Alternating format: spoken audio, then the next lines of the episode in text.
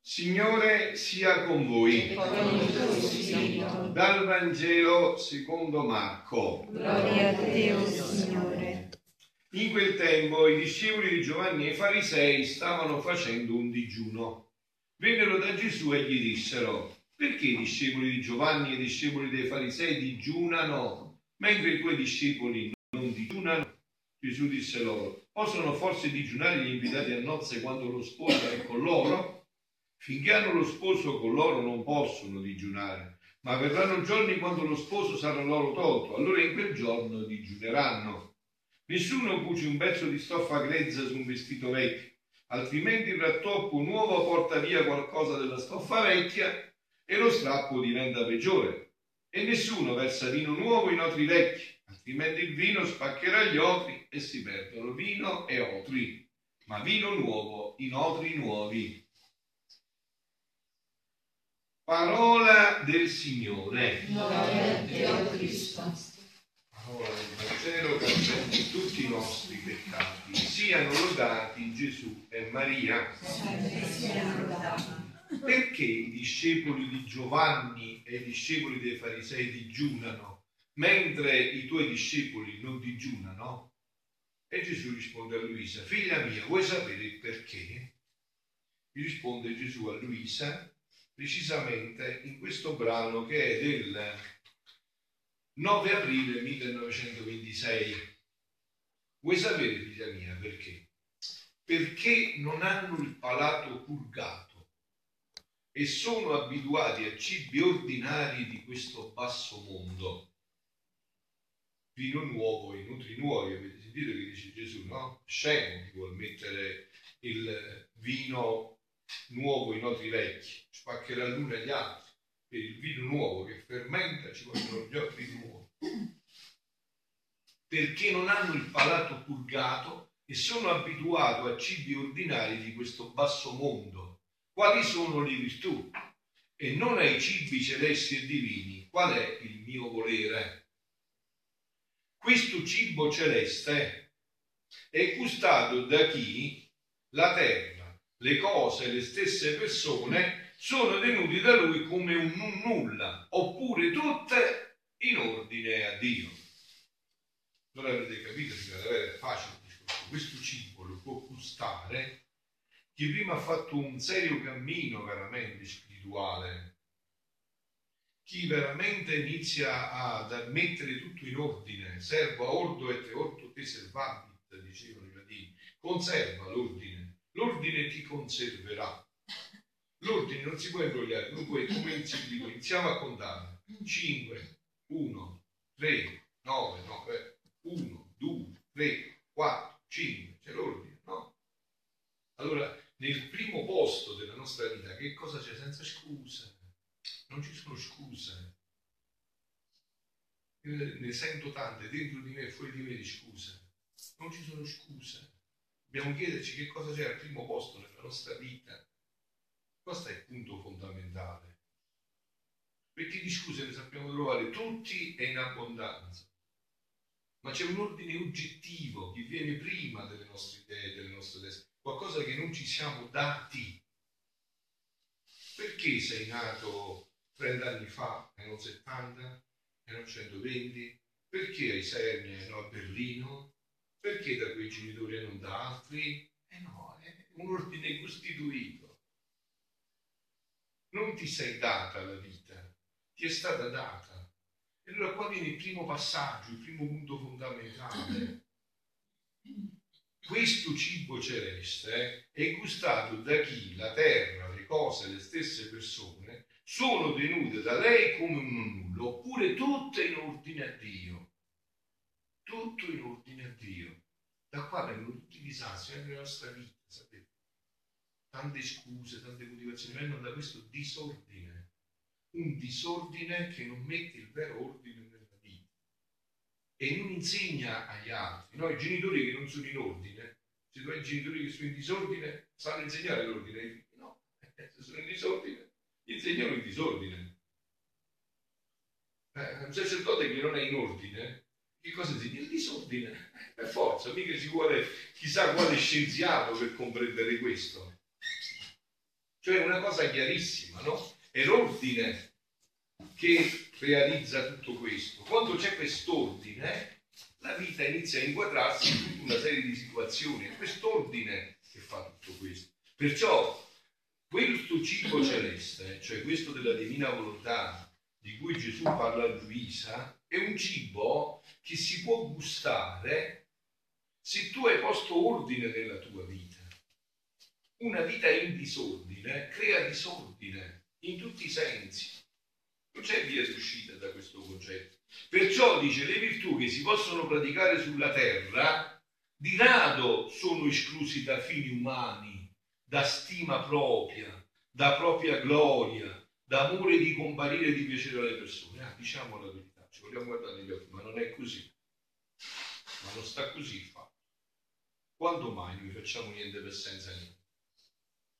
Solo si sente in quest'altro ordine divino se non pure io adesso mentre sto parlando penso, ma quello approva quello che io dico, ma gli sto piacendo, ma è una cosa che mi fa piacere. Dopo quello che mi dirà, grazie, hai fatto una bella meditazione, un bello come che fatto, basta così. Allora facciamo i seri. Perché sapete, davanti a Dio, insomma, cioè, noi ci dobbiamo mirare festa tra di noi, eh? ma davanti a Dio, no, Dio ci vede fino al profondo del nostro intimo, del nostro essere. Allora dice, quando le virtù, anche le virtù, quando sta parlando di peccati, e quello già si sa, o almeno dovremmo sapere. Qua sta parlando addirittura di virtù. Le virtù non sono i vizi, sono le virtù. Le virtù che si possono praticare sulla terra di rado sono esclusi da fini umani, da stima propria, da propria gloria, amore di comparire e di piacere a persone. E tutti questi fini sono come tanti gusti al palato ordinario dell'anima. Ma chi non fa piacere sentirsi dire che sei bravo? che hai fatto una bella cosa, che sei bravo, che ti dai da fare, che aiuti il prossimo, tutte compiacenze, no? Dove cerchiamo noi stessi, sotto sotto, no? Sapete, questa è una grande abilità che abbiamo soprattutto noi che frequentiamo la Chiesa, no? Parlare di Gesù per strumentalizzarlo per raggiungere i scopi nostri. Capite? Un Gesù strumentalizzato per i nostri figli. Ma qua è tutto un altro pianeta è quello che Gesù rivela a Luisa, è tutto un altro discorso. E questi fini sono tanto gusti al palato ordinario dell'anima e molte volte si opera più per questi gusti che per il bene che contiene la virtù. Se fosse così, se non fosse così, allora se io ho due davanti e quello mi è antipatico e quello mi è simpatico, io vado a seguire quello che mi è antipatico. Non faccio così, eh? ma da quello che mi è simpatico, perché ci trovo gusto, perché mi prende il gusto, perché non vedo tutti e due Gesù, anzi più in quello che mi è antipatico. Non lo faccio quindi per Gesù, dico che lavoro per Gesù, ma lavoro per i gusti miei, o se volete per i fatti miei. Ecco perciò fanno più breccia le virtù, perché la volontà umana guadagna sempre qualcosa. Guadagna sempre qualcosa. Invece la mia volontà, la prima cosa che atterra è la volontà umana e non tollera nessun fine che dia di umano. Guardate carissimi, allora il punto soggiace sotto una domanda, che è sempre la domanda che Gesù pone in questi scritti, ma che è la domanda di tutto il Vangelo e che è la domanda essenziale della nostra vita. Ma noi, noi, qual è lo scopo della nostra vita? Perché da nulla siamo stati chiamati a messa, no? Io ho 60 anni. 62 anni fa, dov'ero? Dove? Non c'ero. Ero nel nulla. Adesso sono eterno. Non potrò fare niente più, perciò tante volte. Guardate le mode anche che voi sentite in questi giorni, che si accendono, passeranno tutte, si scioglieranno come neve al sole. La morte non esiste. Che fai con l'eutanasia? Non esiste la morte tu non vai nel nulla. Tu ormai sei stato creato per sempre. Non puoi annullarti, non puoi azzerarti. Non ti è stato dato questo potere nelle mani. Ma vi ripeto, ma io perché sono nato da papà che si chiamava Antonia Bernardina e non da Pasquale Giuseppina? Perché sono nato in un paesino in provincia di Avellino a New York? Perché il 1958 e non il 350 d.C. o prima Cristo? Non ho potuto scegliere. Mi sono dato la vita, ne posso togliermela. Ma noi abbiamo perso ormai, carissimi, abbiamo perso i concetti più essenziali della ragione. Ci sfuggono anche le cose che sono evidenti. Questo è il grande problema. Anche le cose che sono evidenti ci sfuggono, quelle più evidenti ci sfuggono. Questo è il grande problema, avete capito? E quindi che cosa succede? Noi ci dobbiamo porre qual è lo scopo per cui noi siamo stati creati. Ognuno di noi ha una missione. Non siamo stati mandati nel mondo del caso. No, io sono andato una volta in un'industria di macchine, la Fiat, e ho chiesto all'ingegnere come si costruiscono qua. Semplicissimo. Noi facciamo tutti i pezzi, l'acceleratore, frizione, sterzo, poi li buttiamo così, esce la macchina. Così, ci vuole un ingegnere, un architetto che ha strutturato tutto questo. E allora qual è lo scopo della nostra vita? Siamo stati creati per farci la casa? Per avere i conti in banca?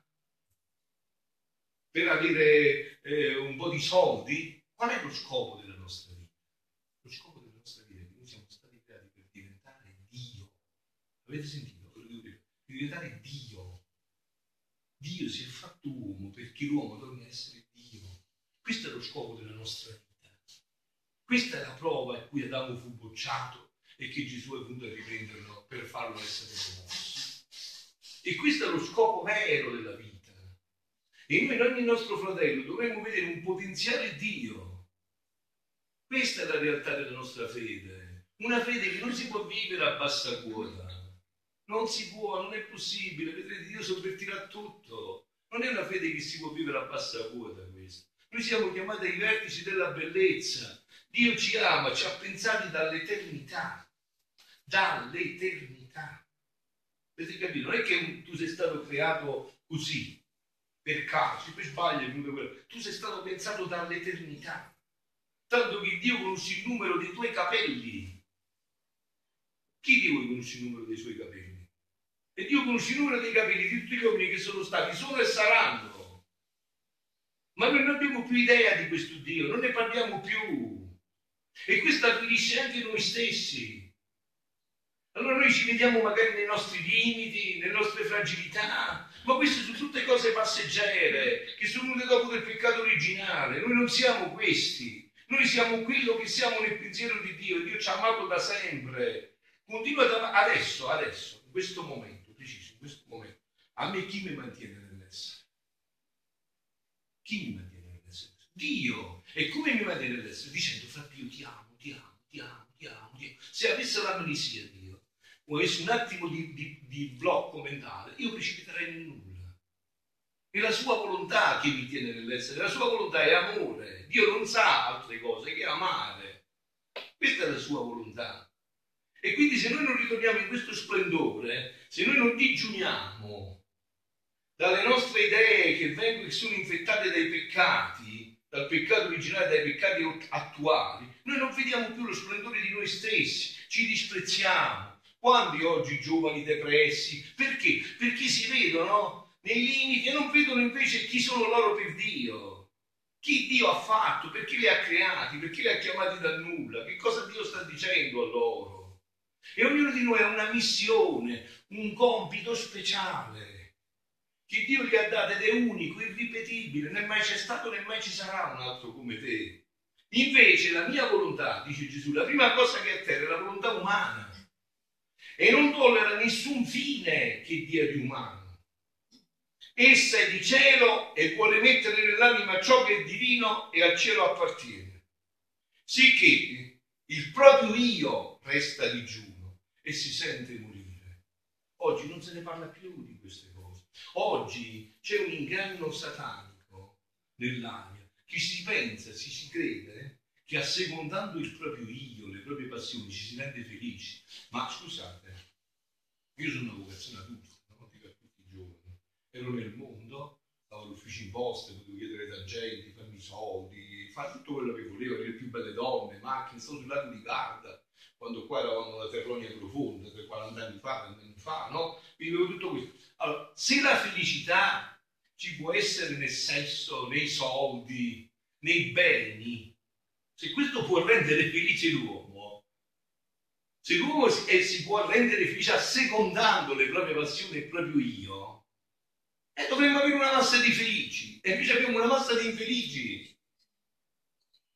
Questo è il passaggio fondamentale. Guardate, quando, quando io dico sempre questo, no? quando San Pio, Padre Pio da Pietrelcina San Pio, ha deciso di lasciare Pietrelcina per andare a Morcone a fare il noviziato a 12-13 anni, sapeva che la vita era dura, no? Bisogna andarsi al mattino presto, pregare, fare penitenza. Allora, San Pio è andato a, a Morcone per essere infelice o per essere felice. Se lui è andato per essere infelice è un masochista e non sta bene con la testa. E non lo possiamo chiamare santo e beato, è vero? Allora, perché è andato là? Per essere felice. Mo domani, no, ognuno di noi fa delle scelte. Un, uh, un, uomo pensa che andando a Taiwan, facendo gli altri affari, con i soldi, uh, gonfiando il portafoglio, sarà felice. Un altro pensa che stasera andando in discoteca, droga, sesso, sarà felice. Io ho pensato che facendomi frate, perché fesso non so, sono più intelligente di ma sono intelligente come voi ho pensato che facendomi frate sarò felice. Ma chi è che ha scelto la strada Questo è il punto, eh, questo è il punto, avete capito? Perché qua tutti vogliamo essere felici. Vi autorizzo, no? Chi di voi vuole essere infelice? Mi alza la mano. Allora, tutti vogliamo essere felici, io per prima. Io per prima. Ma dove sta la felicità? Come si raggiunge la felicità?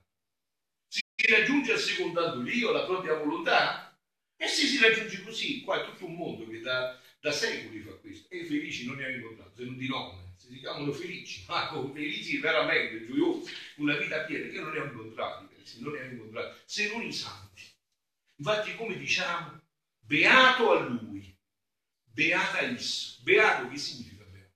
Una felicità che non finisce mai, è sempre felice.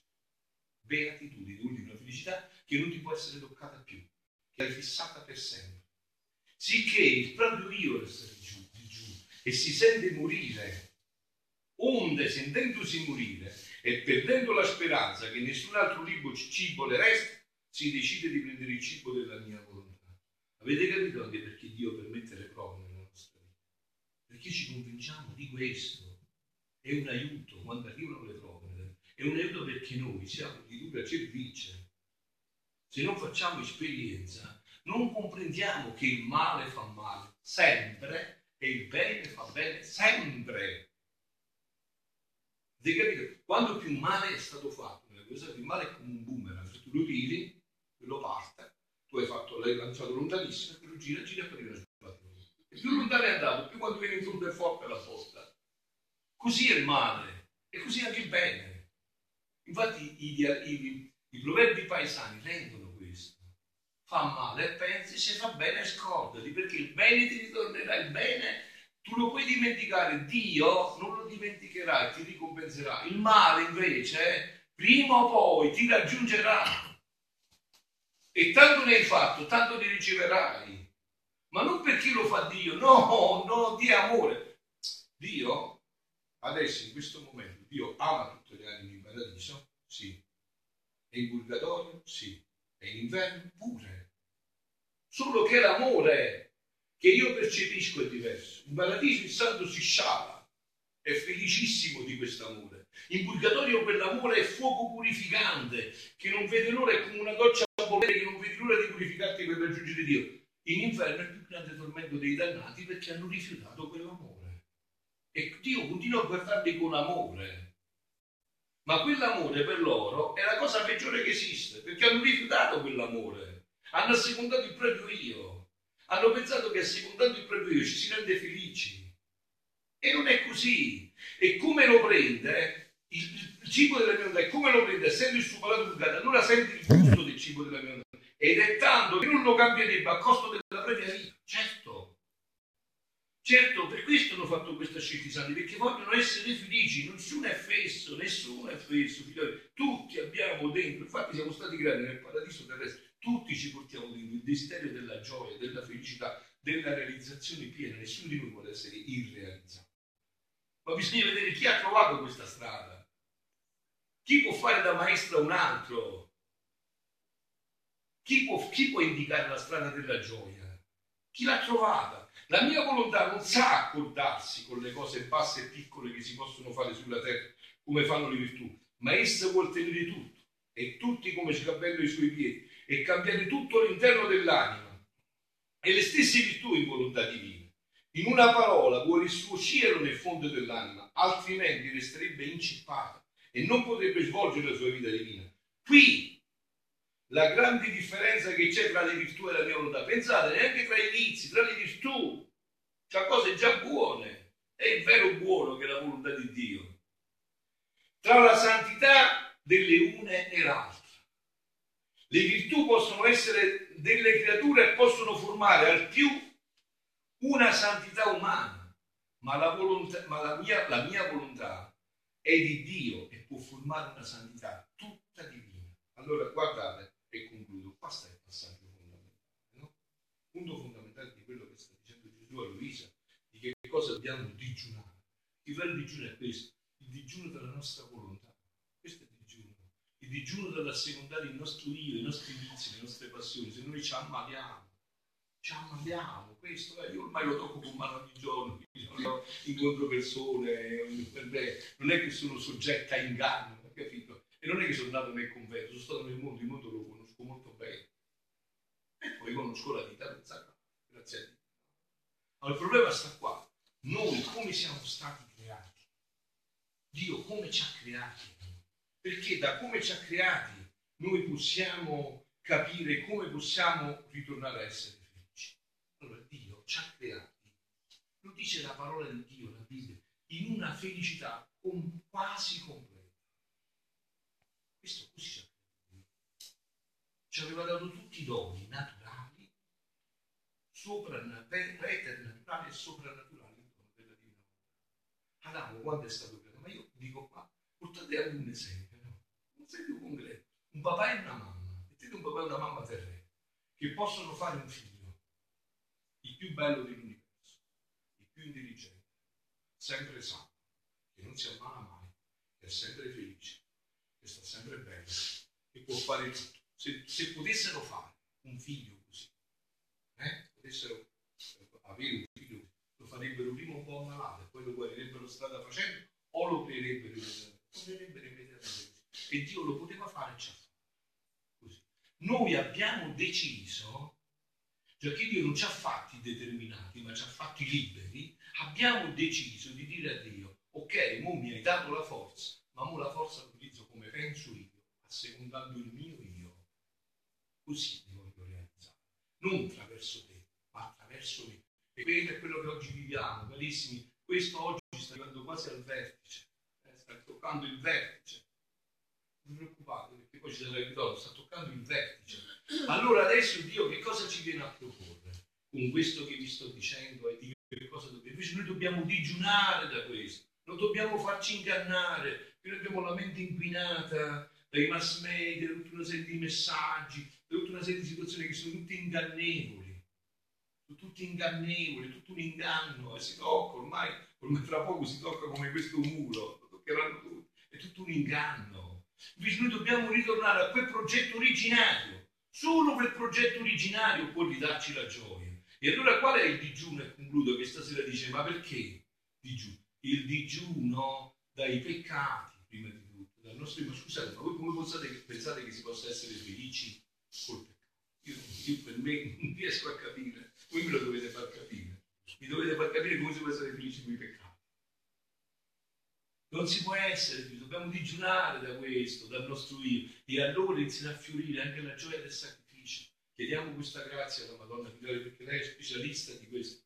Lei sta avvenendo, pensate un poco, da 37 anni ogni giorno che viene per riportarci in questo splendore ogni giorno perché sa ormai siamo tutti confusi, che ormai abbiamo perso la bussola e sta venendo per riportarci in questo splendore. Dio voglia che noi rispondiamo a questa chiamata. Siano lodati Gesù e Maria.